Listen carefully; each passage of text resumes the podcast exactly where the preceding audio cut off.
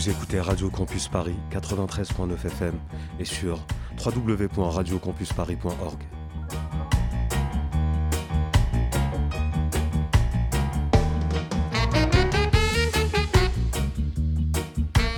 Bonsoir à tous. Aujourd'hui, dans cette émission, on rassemble des doctorants de l'Université de Paris. Sur le plateau, on a Elham, Barbara, Mouna, Alejandra, Florian, Morgan et animé par moi-même, Massine.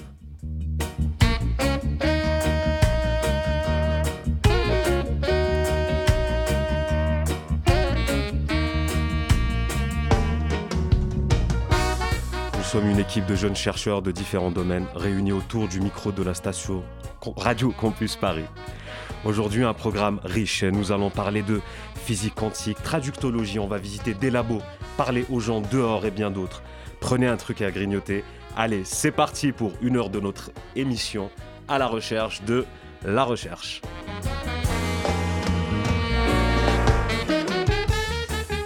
Donc euh, rebonsoir à tous nos auditeurs. Donc euh, dans cette première partie de À la recherche de la recherche, on vous propose d'aller à la rencontre de gens pour leur demander leur avis sur des sujets aussi obscurs que sombres que sont la physique quantique et la traductologie. Pour nous accompagner dans cette première partie, nous avons Alejandra. Bonjour, bonsoir en fait. Bonsoir, bonsoir Alejandra. Donc comment allez-vous? Ça va, merci et toi? Ça va très très bien Alejandra. Donc euh, présentez-vous succinctement à nos auditeurs. En fait, moi, je suis doctorante à l'Université de Paris, ex-Descartes. Je suis doctorante en psychanalyse en première année. D'accord, très bien. Et euh, vu qu'on a appris à se connaître un peu, je sais que vous êtes psychologue. Tout à fait, c'est vrai. Psychologue, ah. C'est ça, en effet. Petite, oui, petite. psychologue. Ouais, donc euh, si vous voulez des conseils dans ces moments très durs, vous pouvez aller sur Doctolib. Sur Doctolib à partir de le mois prochain, pourtant. Voilà. donc aujourd'hui, Alejandra, vous allez nous parler de la représentation de la science. Tout à fait, on va faire ça aujourd'hui. On va parler de ce que leurs chercheurs entendent dans la rue au sujet de leur travail, de leur domaine. Alors pour commencer, on va écouter des extraits de films qu'on a préparés pour vous. Have either of you guys ever studied quantum physics? Only to make conversation. Quantum fluctuation messes with the Planck scale, which then triggers the Deutsch proposition. Can we agree on that? It's the EPR paradox. See, the rules of the quantum realm aren't like they are up here. Unless Selbig has figured out how to stabilize the quantum tunneling effect. Well, it's quantum entanglement between the quantum states of Posner molecules in your brains. Do you guys just put the word quantum in front of everything? Alors, qu'est-ce que c'est compliqué? On vient d'entendre quelques extraits des films de l'univers de Marvel. On voit que la physique quantique est beaucoup utilisée pour expliquer tout et n'importe quoi. Mais du coup, c'est quoi la physique quantique? Pour répondre à cette question, Hélène est là pour nous aider. Alors, bonjour Hélène. Ça va? Très bien, merci. Bonsoir à tous. Alors moi, c'est Elam et j'ai commencé ma deuxième année de thèse en octobre et j'étudie la physique quantique. Et du coup, pour répondre à ta question, je suis allée dans les rues du 3e arrondissement pour demander aux Parisiens s'ils savent ce que c'est la physique quantique. D'ailleurs, le micro ne marchait pas, mais à la fin, j'ai quand même pu enregistrer les réponses de ceux qui ont bien voulu jouer le jeu. Je vous laisse écouter. La physique quantique. La physique quantique. Non, pas du tout. Moi j'en ai aucune idée, sincèrement. Euh... Moi j'en ai aucune idée. Alors je suis très très très nulle en maths, en sciences. J'étais genre la pire en seconde. J'ai fait des études littéraires, donc rien à voir. Donc je pourrais même pas dire ce que c'est. Euh, non, moi non plus. Euh, c'est un domaine, euh, je dirais, c'est entre la physique et un peu l'astronomie. Waouh La physique quantique, je sais pas, c'est. Euh... J'en sais rien. Je vais pas te mentir, j'en sais rien. Je vois pas. Physique quantique, c'est pas, pas par rapport aux réflexions qu'on se fait sur des sujets. Euh... Je, je sais pas. Non, je sais pas. Ça évoque des trucs de l'Antiquité pour moi. C'est une branche de la physique qui Ouais. étudie des. des, des, des, euh, L'infiniment petit, tantôt. Ouais, c'est l'infiniment petit et c'est. c'est, euh, euh, oui, c'est un truc qui est beaucoup trop compliqué pour moi qui est fait L. Je peux pas l'expliquer. Alors, toi, en penses quoi des réponses euh, que tu as recueillies Je ne sais pas si je pouvais m'y attendre, mais euh, on peut voir que la physique quantique, ça évoque pas grand-chose pour certains de nos Parisiens. Bon, il y en a quand même certains qui ont tenté des choses, mais ça restait difficile. Je vous laisse écouter la suite des réponses. Je crois que c'est sur la matière, c'est sur l'évolution de la matière dans différents milieux, non? La physique classique de Newton a trouvé ses limites deux fois. Donc euh, il y a Einstein avec la physique relativiste pour l'infiniment grand. Et euh, la physique quantique est arrivée, est devenue nécessaire quand on, est, quand on a voulu étudier l'infiniment petit. Quand on s'est rendu compte qu'il y a un moment où c'est tellement petit que c'est trop petit. la physique classique ne fonctionne pas, donc il a fallu inventer un nouveau truc qu'on appelait la physique quantique. Mais moi, ça évoque pas grand chose. En fait, j'ai envie de dire Einstein quand j'entends physique quantique, c'est bizarre, non Eh bien non, ce n'est pas bizarre. Einstein est bien associé au début de la physique quantique. Et le meilleur pour la fin. Ah, j'ai toujours dit que fallait qu'on nous apprenne plus la physique quantique parce que c'est hyper intéressant et on connaît rien sur rien à ce sujet. Je suis d'accord, la quantique c'est super intéressant et c'est pour ça que je vais continuer de vous en parler un peu plus. Et je vais surtout répondre à la fameuse question c'est quoi la physique quantique? C'est la physique du petit. Le petit c'est l'atome, l'électron, les petites particules qui ne se comportent pas comme nos objets de tous les jours. Par exemple, si je prends un ballon et je sais tout ce qu'il faut savoir sur ce ballon et que je le lance, la physique va tout me dire sur comment se comporte ce ballon. Par contre, pour certains objets, la physique qu'on appelle classique ne va pas expliquer leur comportement. On a dû alors développer de nouvelles théories qu'on appelle la physique quantique. On la présente souvent comme une science obscure ou complexe. Eh bien, c'est normal. Contrairement à d'autres domaines de la science qui concernent des expériences qu'on peut avoir tous les jours, la physique quantique est une science très contre-intuitive et assez loin de notre expérience quotidienne. Par contre, ça ne veut pas dire qu'on ne peut pas la comprendre si on s'y plonge un peu. Je ne vais pas mentir, mais parfois ça me donne un effet un peu pompeux quand je dis que je travaille dans la physique quantique. C'est vrai que ça impressionne au début, mais on me pose vite la question à quoi ça sert? J'avoue que je préfère parfois résoudre des, équations plutôt que de répondre à cette question. Faut savoir qu'aujourd'hui, la quantique, elle est déjà présente dans nos ordinateurs ou téléphones, car c'est elle qui a permis de tout miniaturiser. Même pouvoir écouter la radio comme on le fait aujourd'hui, c'est grâce à la physique quantique. Et elle est loin de s'arrêter là. Elle va aussi nous permettre de communiquer en toute sécurité, en évitant tout type d'espionnage, et à plus long terme, ça va créer des ordinateurs ultra puissants et ultra rapides. J'espère que vous savez un peu plus ce que c'est la physique quantique maintenant.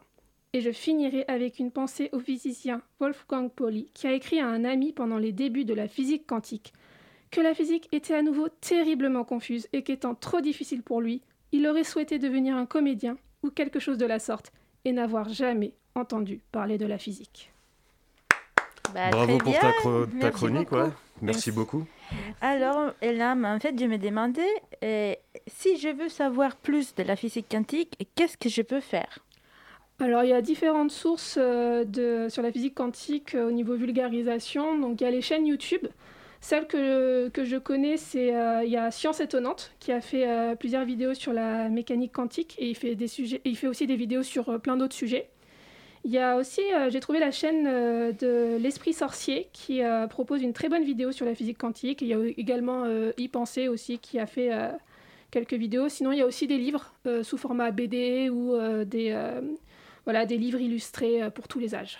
Très bien, il y a aussi un support pour le tout tout petit, le bébé même. Effectivement, il y a euh, le, un livre alors que j'ai trouvé en anglais qui s'appelle Quantum Physics for Babies de Chris Ferry et il y a aussi le, euh, un livre pour les tout petits qui est Dr Albert présente la physique quantique même pas peur qui euh, permet d'introduire la science dès les plus jeunes âges. Ah oui, ça c'est les enfants du futur. Et j'ai une petite question aussi pour toi. que fais-tu dans ta thèse? Alors concrètement, ce que je fais dans ma thèse, c'est envoyer un laser sur un objet et voir comment ça réagit pour étudier en fait l'interaction entre la, lumière qui est euh, représentée par le laser et euh, la matière qui est l'objet que j'étudie. D'accord. Et les lasers, les sabres laser, info ou intox? Euh, on sait bien que les sabres laser, ce ne sont pas des lasers et ça ne peut pas exister, exister comme présenté dans les films, mais on peut toujours apprécier les films Star Wars. Super. Merci beaucoup, Mona, pour ta, pour ta, pour ta chronique. Euh, pas encore.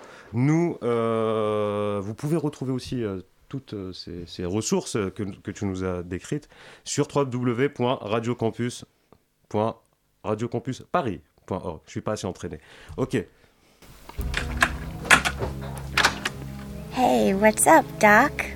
It's Laura Palmer, in case you haven't guessed. Maintenant, on passe à notre deuxième partie euh, de, cette première partie, parce qu'il y a deux parties dans cette première partie. Donc, on a avec nous Mouna. Bonsoir, Mouna. Bonsoir. Vous allez bien?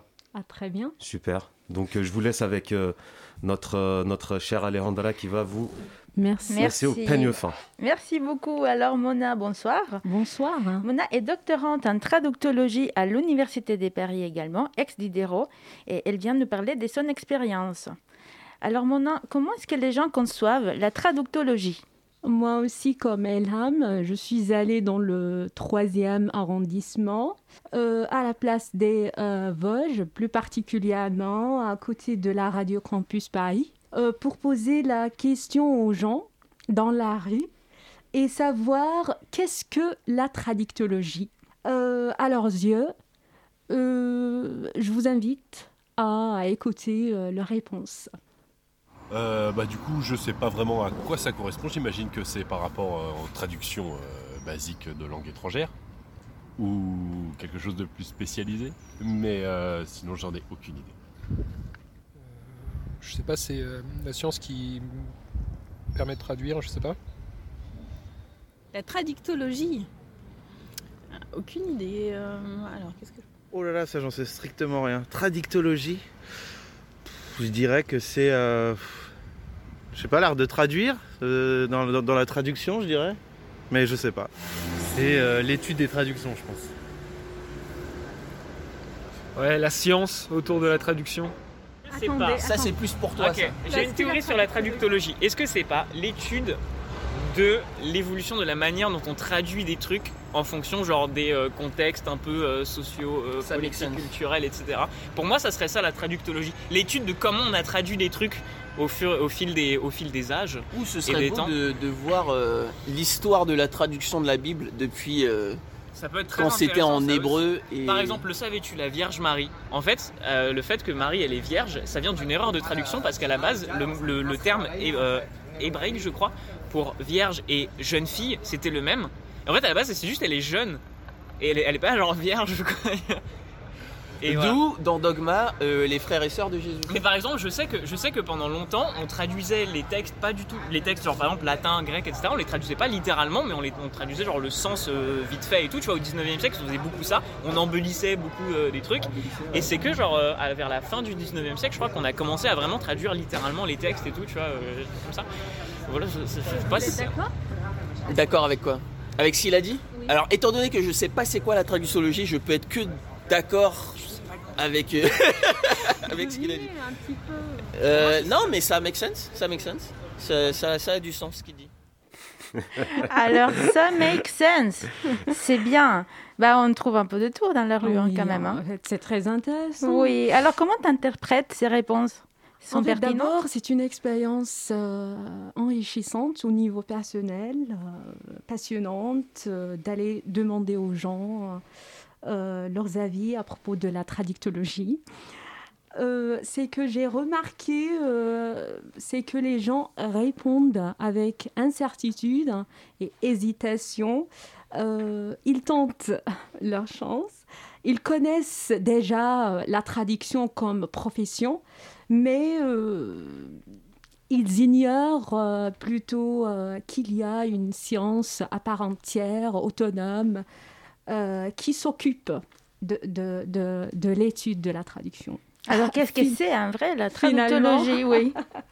en fait, c'est euh, l'étude scientifique de, de, la traduction.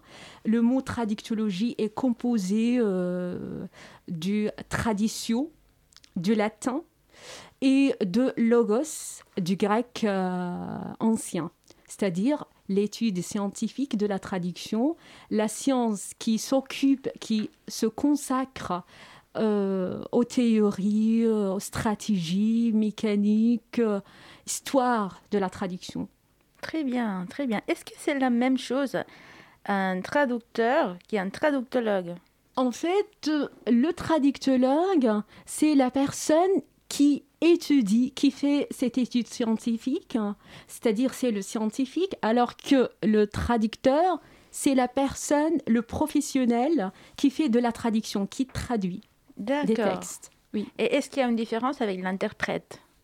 Oui, bien sûr. En fait, euh, le traducteur, c'est euh, la personne qui traduit, c'est-à-dire qui traduit l'écrit, alors que l'interprète, c'est la personne qui traduit, mais l'oral, pas l'écrit. Ok, ok, ok. Et quels seront donc les domaines de la traduction? En fait, il y a plusieurs domaines de la traduction, euh, types de, traduction. On a la traduction médicale, euh, politique, économique, euh, juridique.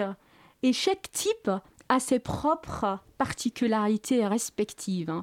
Par exemple, dans ma thèse, je vais aborder la traduction juridique dans un contexte défini, c'est l'Arabie saoudite, et euh, dans la traduction juridique, euh, on ne traduit pas des langues, mais plutôt des systèmes juridiques, à vrai dire.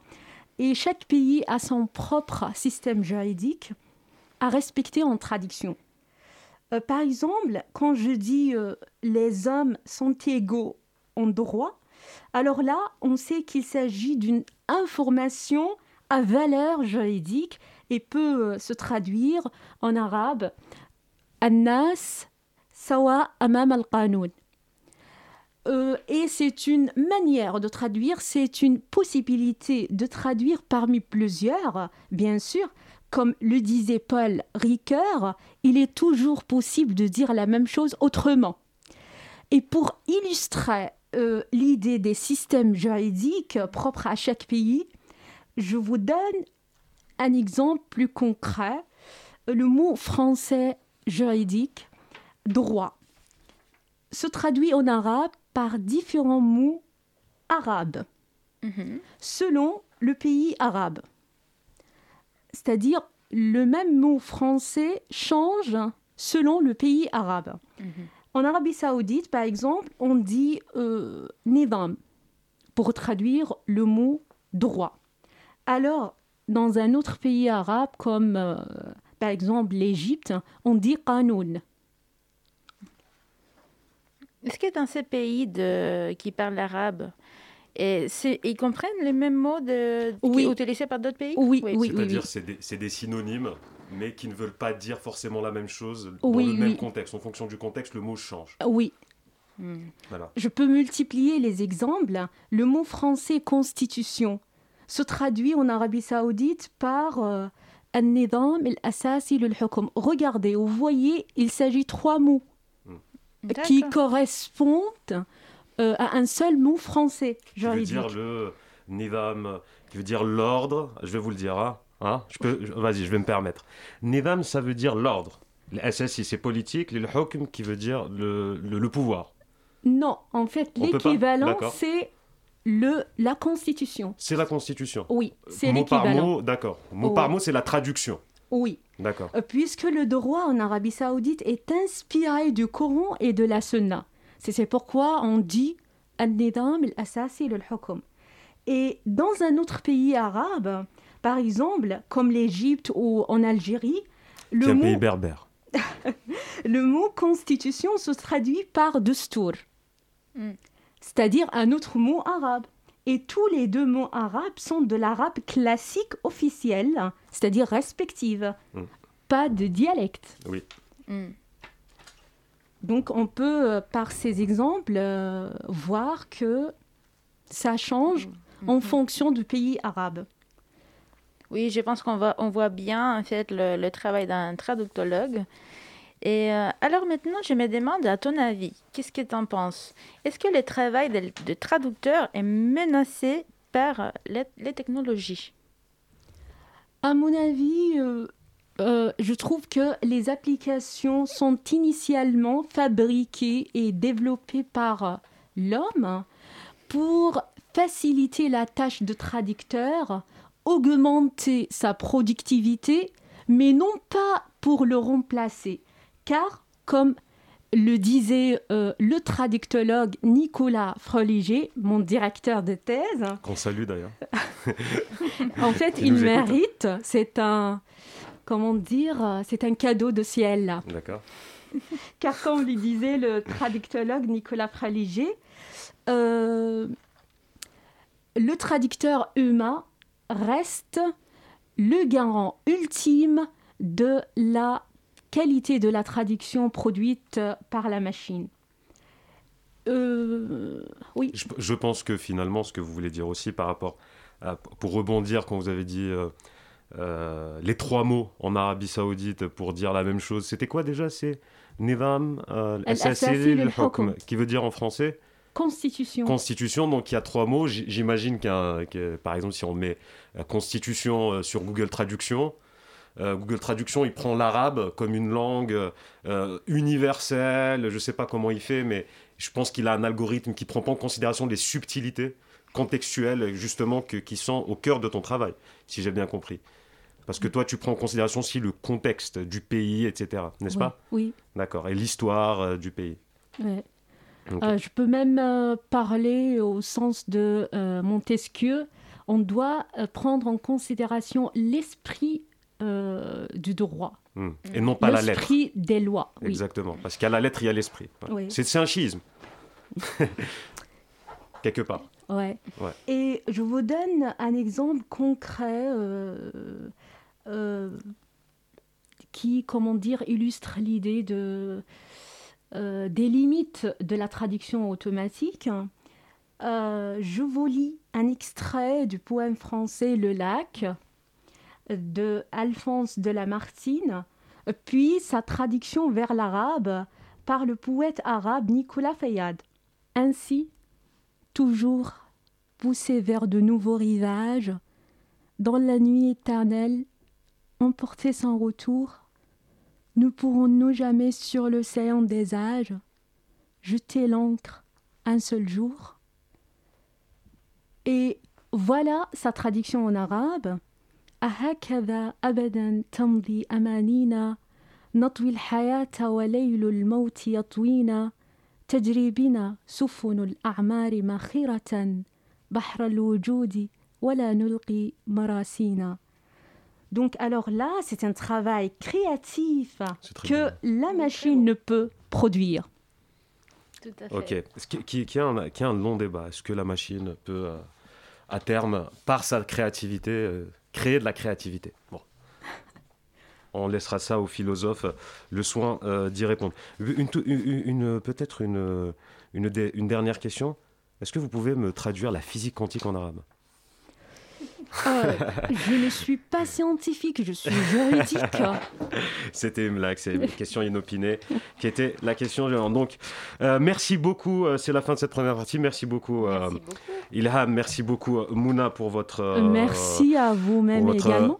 Alejandra, je tu vas revenir. juste remarquer une chose. En fait, j'ai bien aimé ton commentaire. De, les directeurs d'été, c'est un cadeau du ciel. Oui.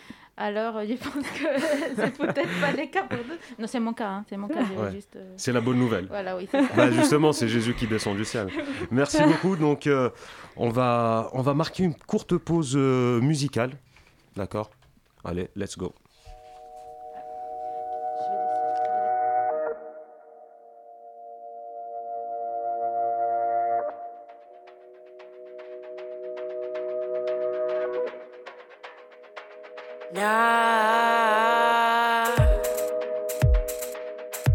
What should I do? Now what should I do? When I I know that something's wrong.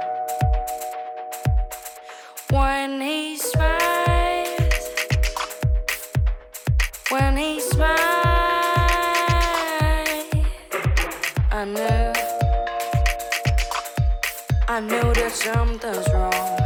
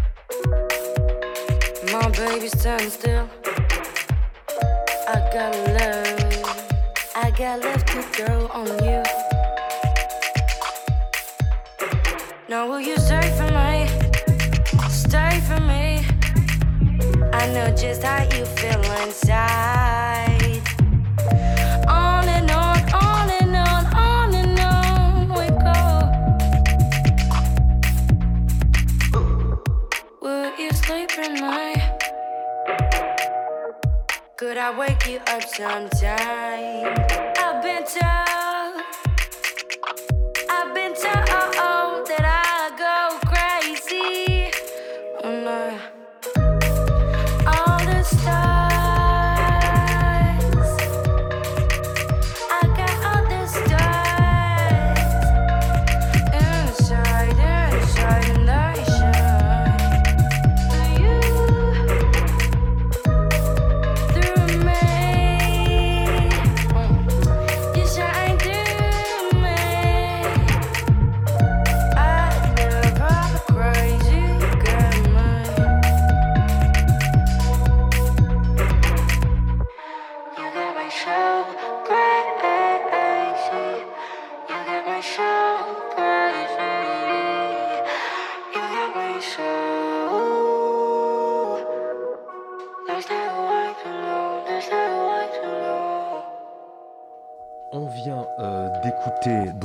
Crazy de Myra sur Radio Campus Paris 93.9 FM euh, et sur www.radiocampusparis.org.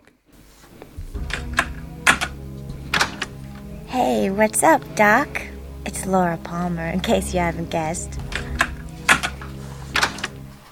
Donc euh, retour à, à la deuxième partie de la recherche, euh, à la recherche de la recherche avec nos nouveaux guests.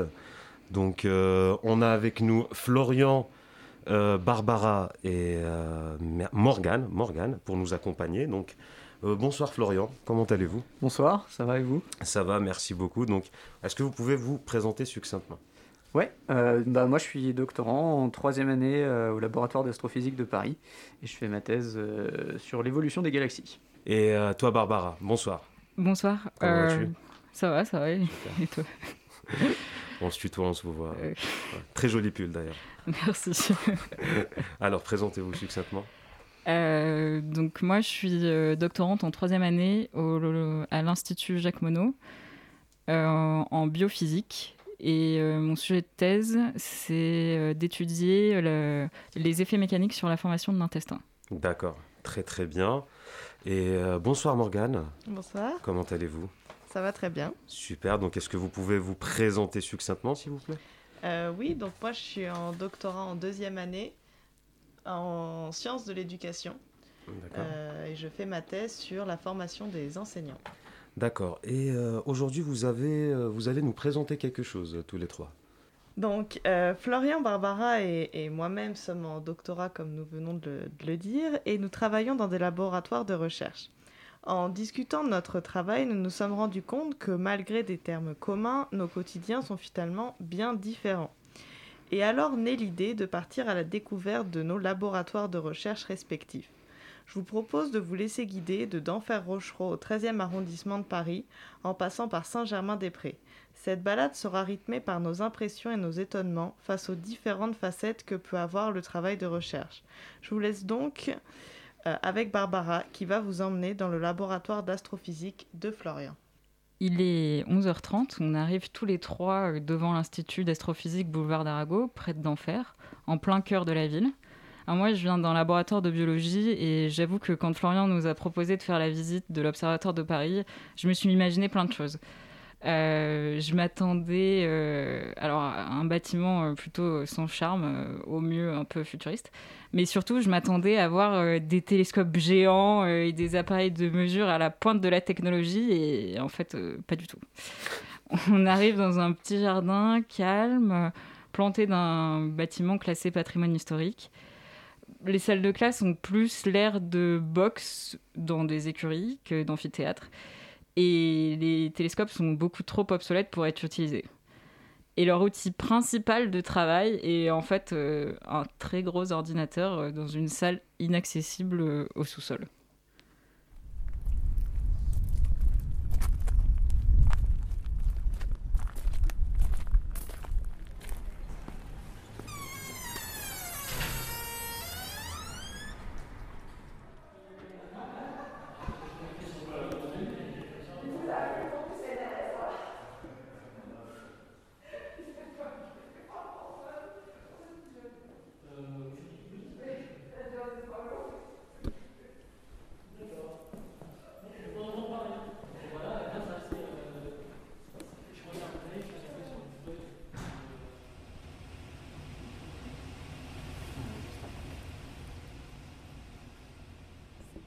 quoi qui est derrière, derrière cette porte C'est quoi les bruits Alors du coup ici c'est les serveurs informatiques principalement, donc des ordinateurs empilés les uns sur les autres.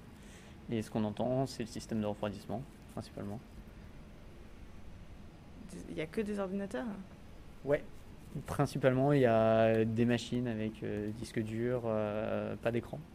C'est uniquement des, les machines qui sont, qui sont derrière. Et ensuite, nous, on les utilise euh, au niveau des simulations. Euh, toutes les équipes du labo vont les utiliser au niveau des simulations. Du coup, as accès, tu travailles à distance, tu as accès à tout ce qui se passe sur les ordinateurs de cette salle en étant à distance? Ouais, c'est ça. Moi, j'ai jamais vu les, les, ordinateurs dans cette salle, je suis jamais rentré. Euh, on les entend déjà, c'est suffisant. Et moi, je bosse à distance, donc il me suffit une connexion internet et, je peux me connecter aux machines qui sont à l'intérieur. C'est intriguant quand même de, de, travailler sur des machines que tu n'as jamais vues. C'est qui, qui, rentre dans la pièce euh Principalement des ingénieurs en fait qui bossent ici et qui font la maintenance euh, au niveau de justement tout ce qui est système de refroidissement et puis maintenance informatique quand il y a besoin. Et alors pourquoi est-ce qu'ils ont besoin d'être euh, refroidis? Euh, bah, les ordinateurs chauffent, il y a tout un système de, de condensateurs, euh, etc. Donc, et comme ils sont, ils sont en nombre, il y en a beaucoup à l'intérieur, ils utilisent des énormes, des énormes ventilateurs pour refroidir et puis d'autres systèmes de refroidissement, notamment des circuits à eau, etc. Et c'est tout ça qu'on entend, toutes les machines qui refroidissent, principalement les ordinateurs. Dans la, dans la pièce, en n'y connaissant rien du tout, je me dis si tout le monde lance un programme d'un coup, sur quel ordinateur ça va? Enfin, Comment ça se passe à l'intérieur de cette pièce-là? Est-ce que tu as un ordinateur où toi tu peux faire tes programmes ou... Alors j'ai plusieurs ordinateurs, euh, on appelle ça euh, nous des clusters euh, d'ordinateurs, des nuages du coup où on utilise plein d'ordinateurs qui sont reliés les uns aux autres. mon cluster s'appelle Morpho et du coup quand moi j'y accède je suis prioritaire euh, parce que c'est mon. Enfin, j'ai été embauché pour ça, on va dire. Euh, mais par contre, si je ne l'utilise pas, euh, quelqu'un d'autre qui a envie d'utiliser la, puissance de l'ordinateur pendant que je ne suis pas dessus peut l'utiliser. et même quand je l'utilise, si quelqu'un d'autre a une autre simulation à faire qui ne demande pas beaucoup de mémoire, beaucoup de, puissance de calcul, il peut tout à fait la faire également.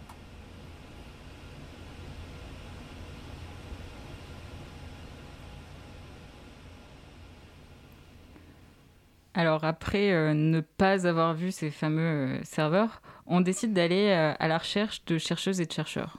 On monte dans les étages et on arrive dans une petite salle qui compte trois bureaux, un divan et une table basse. On y rencontre François, Lucas, Pierre et Quentin, tous doctorants ou anciens doctorants à l'observatoire. Ils prennent leur pause déjeuner. Ils discutent, ils rigolent. On se croirait dans une résidence étudiante, il manque plus que les bières. Et du coup, vous faites quoi là? Et c'est quoi ce bureau? C'est euh, le bureau de. C'est le mien. Ouais, les autres ils sont pas là. C'est un bureau, on travaille. c'est pas naturelle. Non, mais du coup, c'est votre bureau euh, de. Tu viens tous les jours, tu viens ici et tu travailles dans ce bureau-là. Ouais. Oui, travaille. Euh... Okay. parler quand même, il vient tous les jours. C'est vrai qu'on passe beaucoup de temps à manger. Mais Normalement, ils sont quatre, mais bon, euh, le Covid, donc euh, il est tout seul. Ouais, avant Covid, on était quatre. Oui, ça. Est-ce que toi aussi, tu es relié aux ordinateurs qui sont dans la pièce euh, qui fait du bruit là oh, Oui. la pièce des serveurs, tu veux dire Oui. ouais, c'est surtout ça. Je fais tourner soit des simulations, soit je, je, je regarde des images ou des, des, euh, des observations astronomiques et j'analyse les données. Donc, euh, c'est ça ce que je fais toute la journée. si je mange pas. Et pourquoi tu viens alors toi? Tu préfères ici? Euh, Je préfère travailler ici, oui, j'aime pas travailler chez moi. Puis même c'est plus simple pour les serveurs et tout. Euh, ouais. Euh, ouais, c'est plus simple de se connecter depuis l'intérieur du, du, système que depuis l'extérieur. Puis c'est beaucoup plus motivant d'être euh, sur place, euh, de devoir se lever de son lit et pas pouvoir bosser depuis son lit. Ouais. Il y a plus de motivation déjà. Devoir quitter sa couette, ça te force à te lever, ça te force à bosser. Et une pseudo-vie sociale aussi. Oui, accessoirement. Et qu'est-ce qu'on fait après une thèse alors euh? On déprime. bon, on déprime, on fait des contrats avec Pepsi. On fait... alors, en général, euh, on essaie de faire des post-docs. Pas pour ceux qui veulent continuer dans la recherche, c'est pas le cas pour tout le monde, mais euh, on essaye de. Enfin, on fait des demandes de post-doc et puis on espère être pris, quoi. Sauf qu'il y a beaucoup de Beaucoup de demandes pour pas beaucoup d'offres.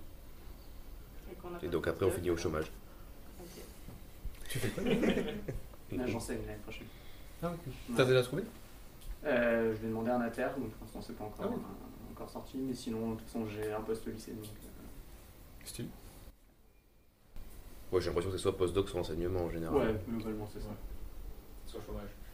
Ou soit En tout, cas, en, en tout cas en astro, parce qu'il y a d'autres. euh, par exemple, en physique des particules, euh, il y a pas mal de mecs qui vont dans la finance, quoi. Avec le big data et compagnie. Non, c'est vrai. Non, mais c'est. Il y en a pas mal qui partent dans le privé. Parce que. euh, Soit c'est parce que la recherche leur plaît pas, soit c'est parce que euh, ils ont rien retrouvé, ce qui est vrai, typiquement à la Tanguy. Et euh, en fait, euh, nous, dans notre domaine, les seules compétences qu'on peut valoriser ailleurs, c'est les compétences informatiques. À des niveaux variables, c'est-à-dire que typiquement, toi, t'en as beaucoup plus que ce que moi j'en ai. Mais du coup, bah, Tanguy, il était parti dans une boîte d'infos. Euh, c'est souvent ça, c'est on essaye d'avoir. Ou alors il y a quelques, quelques boîtes qui traditionnellement recrutent des, des, chercheurs euh, type Saint-Gobain et compagnie, mais c'est assez rare. Voilà. On essaye de trouver quoi.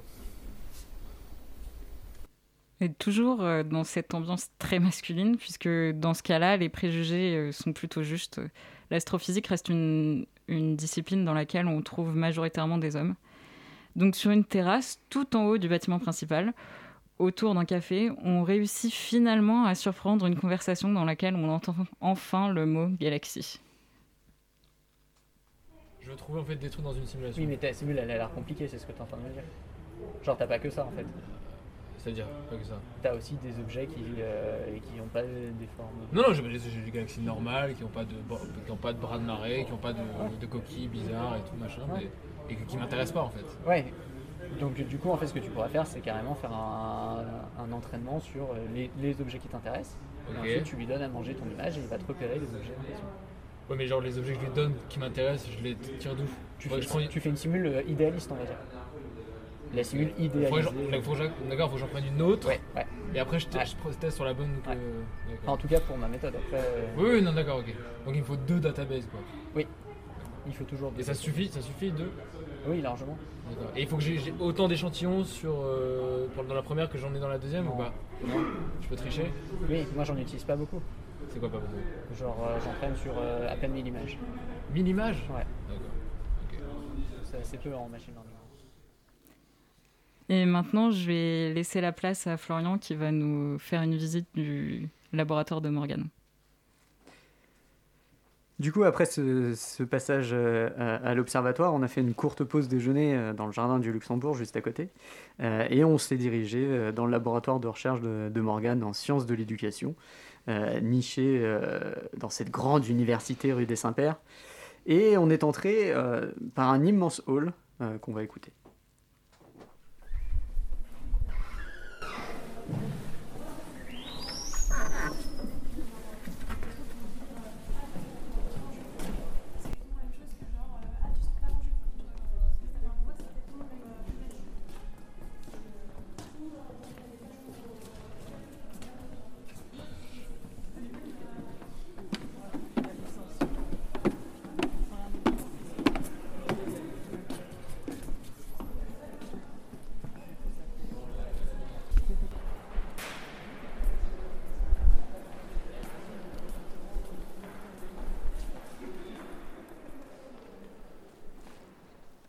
Comme je le disais, euh, dans ce hall immense où paradoxalement, en fait, il y avait quasiment personne, euh, tout au bout, en fait, euh, on aperçoit la fac de médecine et on a failli faire demi-tour en se disant qu'on n'était pas du tout dans le bon endroit. Mais en fait, non, non, tout au fond, au troisième étage, il y a bien un couloir pour les sciences sociales et on décide de frapper à une porte, mais pas de réponse. Du coup, on tente une deuxième porte, toujours pas de réponse. Allez, on se lance une troisième, et là on rencontre euh, Suzanne, euh, une doctorante en quatrième année qui étudie une pratique de danse en Argentine. Curieux, euh, on entre dans son bureau, qui est en réalité une toute petite salle, en contraste total avec l'immensité de la fac dans laquelle on est, avec juste une table et un chauffage en panne. On écoute Suzanne nous parler avec son pull en laine, son calme et sa passion pour son travail de recherche. Ça, c'est le, le bureau des doctorants du service. Donc, euh, je viens pas toujours. Aujourd'hui, c'est mon bureau. Ok, et du coup, Voilà. il y a t- tous les doctorants ont accès euh, à ce bureau, c'est ça? Voilà, ouais. Ok, donc à chaque fois, euh, ça veut dire que tu peux pas laisser tes affaires. Enfin, c'est pas vraiment un endroit que tu peux t'approprier ou? Si, si, si. Bah, en fait, je sais pas si vous voyez, là, on a, on a refait un peu la, la déco. C'était pas comme ça euh, il y a encore quelques mois. Euh, donc, en fait, on a amené, euh, j'ai amené, je sais pas, une bouilloire, on a amené du thé, du café. Euh, J'arrive à, à laisser mes affaires avec une certaine confiance. Euh, et en fait, je sais aussi qu'on est peu, très peu à venir ici, surtout en ce moment. Et, euh, et pourquoi toi, du coup, tu viens quand même si personne ne vient? Euh, parce que en ce moment j'ai ma nièce chez moi et que, et que c'est pas évident de se mettre en condition de thèse quoi. Mais après, enfin, au niveau du, du labo, c'est pas tout le monde a pas vraiment les mêmes informations.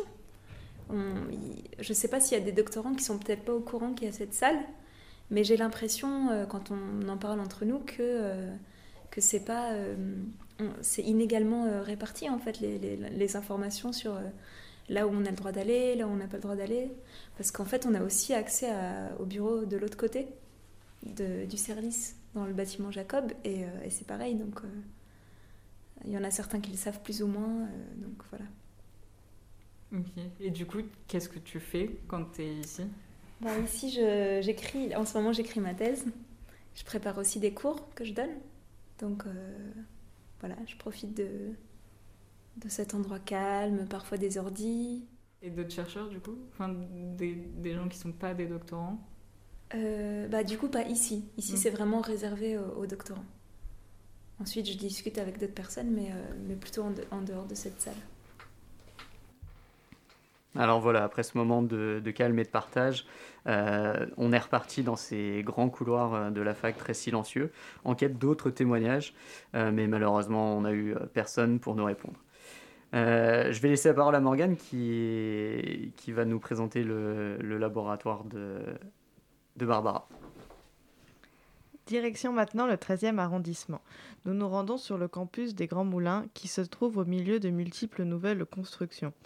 Le changement de décor est brutal. Le laboratoire de biophysique de Barbara est situé dans une rue calme où le passage se fait discret.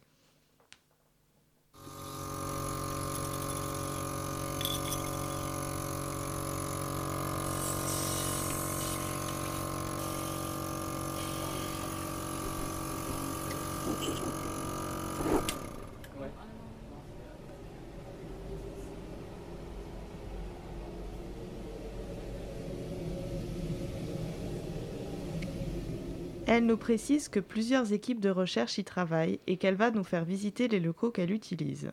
On découvre d'abord un énorme microscope qui ressemble étrangement aux machines qui se trouvent chez mon ophtalmo. Nous nous dirigeons ensuite vers le vrai labo. Le labo comme on se l'imagine, avec des éprouvettes, des pipettes et des machines qui font du bruit. Les chercheurs portent même des blouses blanches, tout a l'air plus dynamique que dans les couloirs de mon labo de sciences humaines et sociales. Les murs bleus sont plus bleus, les chercheurs sont là, et deux d'entre eux ont même accepté de répondre à nos questions. Euh, bah, du coup, en fait, qu'est-ce que vous faites euh, de vos journées ici, euh, dans cette salle de manière générale, mais plus généralement dans le labo? Euh, alors, moi, je construis des, des puces euh, microfluidiques avec euh, des piliers. Et euh, j'essaye de faire passer des cellules entre les piliers. Et donc euh, de voir, euh, en fait, je vais faire passer différents types cellulaires, euh, des cellules cancéreuses, et voir si, euh, selon les cellules cancéreuses, il y a plus ou moins d'invasivité. Ok. Donc, Et moi, je suis euh, actuellement en année sabbatique académique, donc euh, ça ne veut pas dire que je travaille pas, au contraire. Euh, je viens de l'université au Mexique et je travaille sur euh, l'impact de la mécanique en général sur les cellules biologiques, notamment en cancer, en fibrose. Essayer de comprendre comment la rigidité autour d'elles peut euh, décider de leur, de leur destin, en fait, si elles vont changer vers un, un style un peu plus euh, vers une maladie ou si elles vont rester comme un tissu sain. Ok. Ok, wow. Ouais, donc j'imagine, vous faites des expériences sur place, vous avez besoin, je pense, de faire des cultures ou des choses comme ça? Oui, surtout. oui, on a des cultures cellulaires. Ok. Et, euh, et une salle de microfabrication. Ok. Euh, principalement pour moi. Moi ici, je ne fais pas beaucoup d'expérience pour l'instant. Justement, j'ai pris cette année de pause pour euh, redéfinir ce que je voudrais faire après, mais d'un peu dans le même style. Euh, J'utilise des matériaux synthétiques, pas forcément biologiques, pour mettre des cellules dedans et les interroger pour essayer de comprendre ce qu'elles font. Ok. Et du coup, vous travaillez ensemble ou pas du tout? Enfin, c'est pas du tout relié euh, le travail que vous faites euh, Euh, si, si, c'est c'est relié et puis on, discute, on Ok. essaie de s'aider. interagit beaucoup. ouais. Ah, c'est super cool. Il y a beaucoup de disciplines différentes qui doivent se rejoindre et donc euh, parfois on n'a pas tous les mêmes, euh, les mêmes domaines d'expertise, donc on s'entraide. Finalement, le travail de recherche peut être réalisé de différentes manières. La forme des expérimentations joue beaucoup sur ce qui se passe dans les labos. Mais est-ce qu'il n'y aurait pas un point commun à ces lieux de travail? Avez-vous remarqué les différents silences qui se sont glissés dans nos enregistrements? Le silence des couloirs du laboratoire d'astrophysique, le silence de la salle de travail des doctorants de sciences humaines, le silence des chercheurs de biophysique qui tapent concentrés sur leur clavier d'ordinateur. La recherche n'aurait-elle pas d'universel ce silence nécessaire à la réflexion? Tu remarques rien de nouveau, Marc? Tu as changé le revêtement des sièges, non? Et la moquette? Ça m'a coûté une fortune. Je suis très content. Hans est très coquet. Pour notre affaire, c'est urgent. Tout doit être réglé d'ici deux semaines. Jean disait que vous étiez devenu aussi rapide que lui, avec les mains. Plus rapide. Vous avez entendu parler du STBO Non. Tu lis pas les journaux. Jamais. Le STBO, cette nouvelle maladie. Le syndrome de... Quelque chose, je sais plus. La maladie qui tue par milliers. Et c'est qu'un début. Qui tue par milliers les amants qui font l'amour sans aucun sentiment. Et plus on est jeune, plus le risque est grand. En fait, il suffit qu'un des deux partenaires ne fasse pas l'amour par amour. Pour que les deux soient atteints. Ça, Hans Oui. Le STBO, c'est un rétrovirus. Oui, rétro. Virus. Donc merci beaucoup. Ce que, ce que nous venons d'écouter, quelque chose de fort. Est-ce que vous pouvez me dire quelque chose euh, par rapport à ce dernier extrait euh Euh, oui, alors c'est moi qui ai choisi cet extrait. C'est euh, un extrait d'un film qui s'appelle Le Mauvais Sang de Léos Carax, qui date des années euh, 80. Et en fait, euh, avec cette discussion et justement ce que disait Morgane euh, à la fin, cette histoire de silence, je trouve que c'est assez intéressant dans ce film parce que c'est un film euh, qui se passe donc à Paris euh, dans les années 80 et euh, ce virus dont il parle, en fait, c'est un peu c'est une métaphore du virus du, euh, sida. Et, euh, et en fait, il y a cette atmosphère très très pesante dans tout le film, où euh, justement, cette atmosphère très étouffante, où justement il fait très chaud, et il y a ce silence qui est vraiment étouffant dans tout le film. Et je trouve ça assez intéressant justement avec... après, il parle de cette histoire de... Ils doivent aller chercher ce virus dans un laboratoire et tout pour le revendre à un laboratoire étranger. Et je trouvais ça assez intéressant justement avec les discussions qu'on avait eues ensemble. C'est très très bien. Euh, Merci beaucoup pour, euh, pour votre, euh, pour votre petite visite chassé-croisé des laboratoires. J'aurais peut-être une ou deux questions, vite fait, des anecdotes à nous raconter. Petite anecdote de laboratoire. Alors, moi, je peux vous raconter une histoire euh, enfin, que je trouve Pour marrante. remonter le moral à- à nos auditeurs. C'est ça, ouais. Euh, en fait, donc, euh, je resitue un peu le contexte. Laboratoire d'astrophysique, on est juste à côté des catacombes de Paris. D'accord. Et, et un matin, donc j'arrive au labo et je vois des policiers un peu partout dans le labo. Et donc du coup, on se dit, mais il s'est passé un truc, il y a eu un vol. et en fait, non, pas du tout. Ils nous racontent qu'ils ont retrouvé dans le musée en fait de, de l'Observatoire de Paris trois personnes en train de dormir le matin, complètement bourrées. Euh, donc bien sûr, ils les ont emmenés au pas poste. moi. hein. et, euh, et en fait, ils avaient fait une soirée la veille.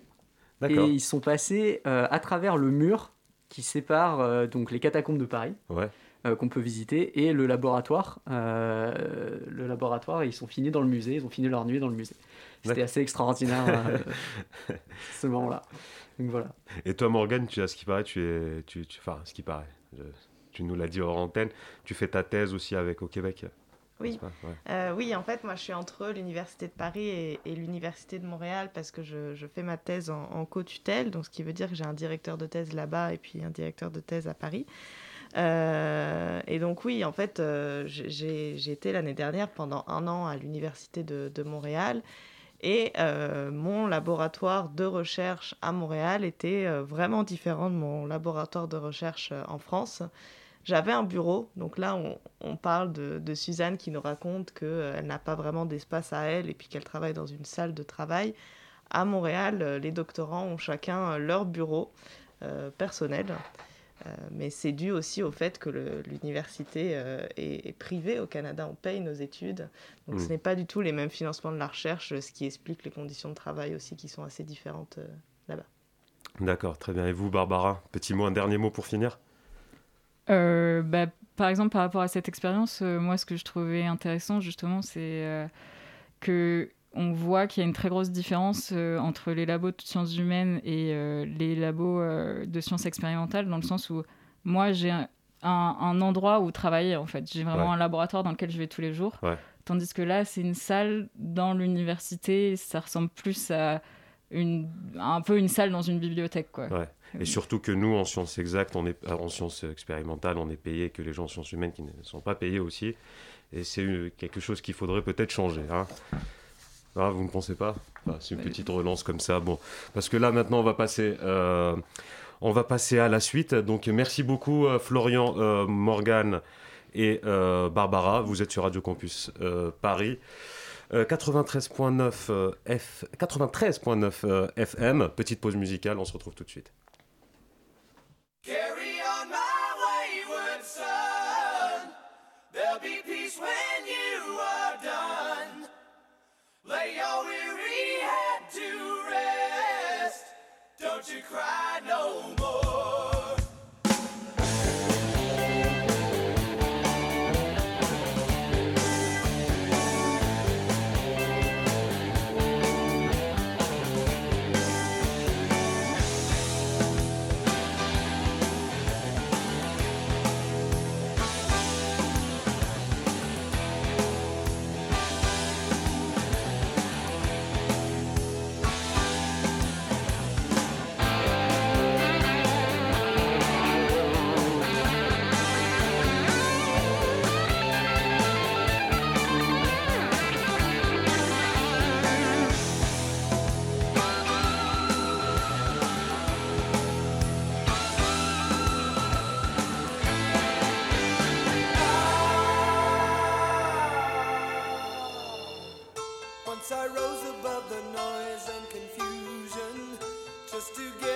beyond this illusion.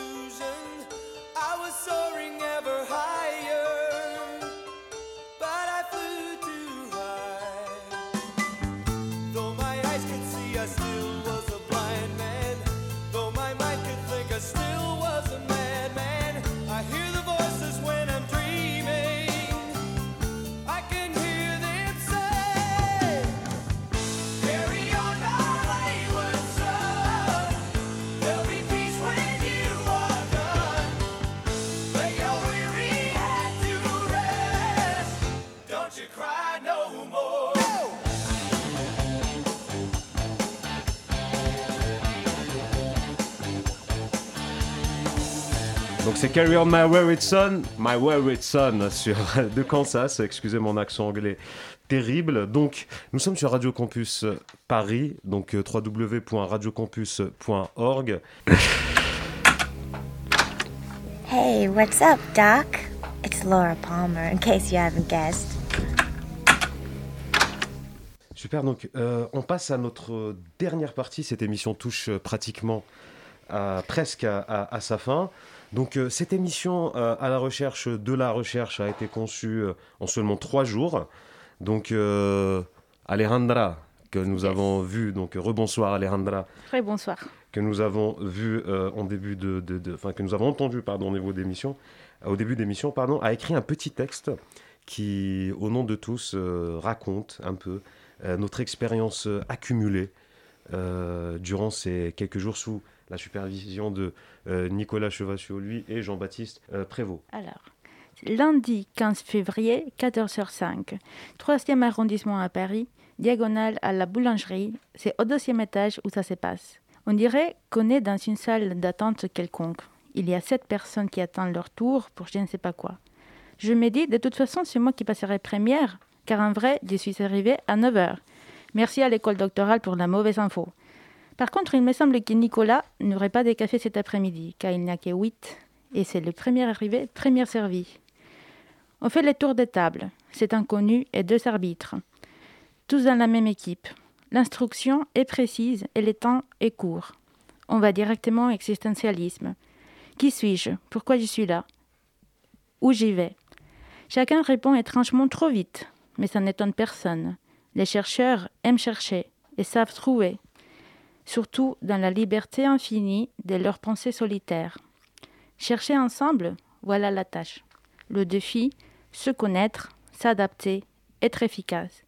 Alors, ça commence. Science pure ou science molle? Science humaine ou inhumaine? Objectivité ou subjectivité? Parole ou silence? Confiance ou vérité? Entretien ou chronique? Les sens ou les hors-sens? Les débuts ou la fin L'idée commune ou la pluralité coexistante Eh ben, on est arrivé. Nos chemins se sont croisés dans une sorte de Al-Andalus où toutes les religions cohabitent en paix, dans la recherche de la recherche de ceux que vous venez d'écouter. Merci beaucoup Alejandra, c'est touchant, euh, c'est très très touchant ton texte avec surtout un délicieux accent euh, hispanique. Bah, je ne peux pas m'empêcher. hein. Ah oui. Merci à tous. Merci beaucoup Alejandra. Donc euh, toutes les infos euh, données sur l'émission sont à retrouver sur radiocampusparis.org. Donc c'est la fin de cette émission. C'est la fin, ouais. C'est la fin, oui. J'espère que ça a plu à tout le monde. Malheureusement, pour restrictions sanitaires, on peut pas tous être sur le plateau, mais je les vois tous derrière euh, à la réalisation en train de, nous- de vous faire des coucous, de vous dire au revoir. Donc euh, c'était Massine à la recherche de la recherche pour l'animation. Donc merci Florian, Alejandra, Barbara, Morgane, euh, Elham, excusez-moi, Mouna, Jonathan à la réalisation sous la supervision de Jean-Baptiste Prévost et Nicolas Chevassuau lui. Merci beaucoup à Radio Campus Paris pour son accueil chaleureux et à la conception de toute cette émission.